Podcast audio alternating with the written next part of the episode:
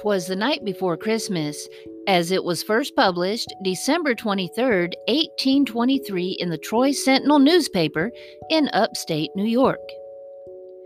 'Twas the night before Christmas when all through the house not a creature was stirring, not even a mouse.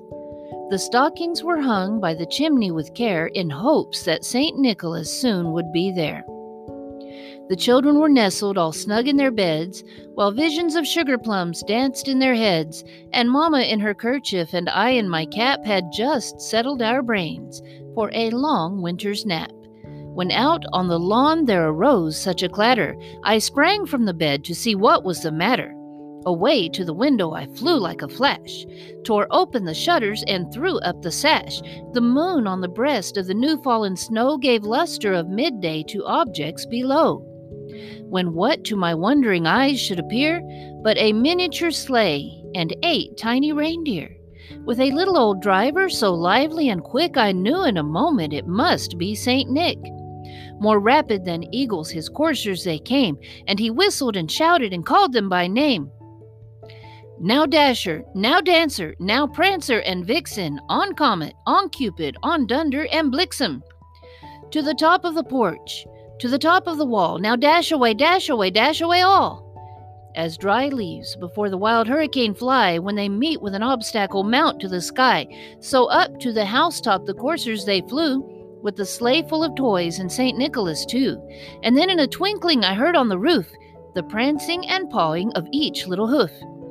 As I drew in my head and was turning around, down the chimney St. Nicholas came with a bound. He was dressed all in fur from his head to his foot and his clothes were all tarnished with ashes and soot. A bundle of toys was flung on his back, and he looked like a peddler just opening his pack. His eyes, how they twinkled, his dimples, how merry. His cheeks were like roses, his nose like a cherry. His droll little mouth was drawn up like a bow, and the beard of his chin was as white as the snow. The stump of a pipe he held tight in his teeth, and the smoke it encircled his head like a wreath. He had a broad face and a round little belly that shook when he laughed like a bowl full of jelly. He was chubby and plump, a right jolly old elf, and I laughed when I saw him in spite of myself.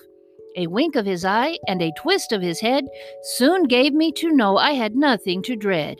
He spoke not a word, but went straight to his work and filled all the stockings, then turned with a jerk, and laying his finger aside of his nose and giving a nod up the chimney, he rose.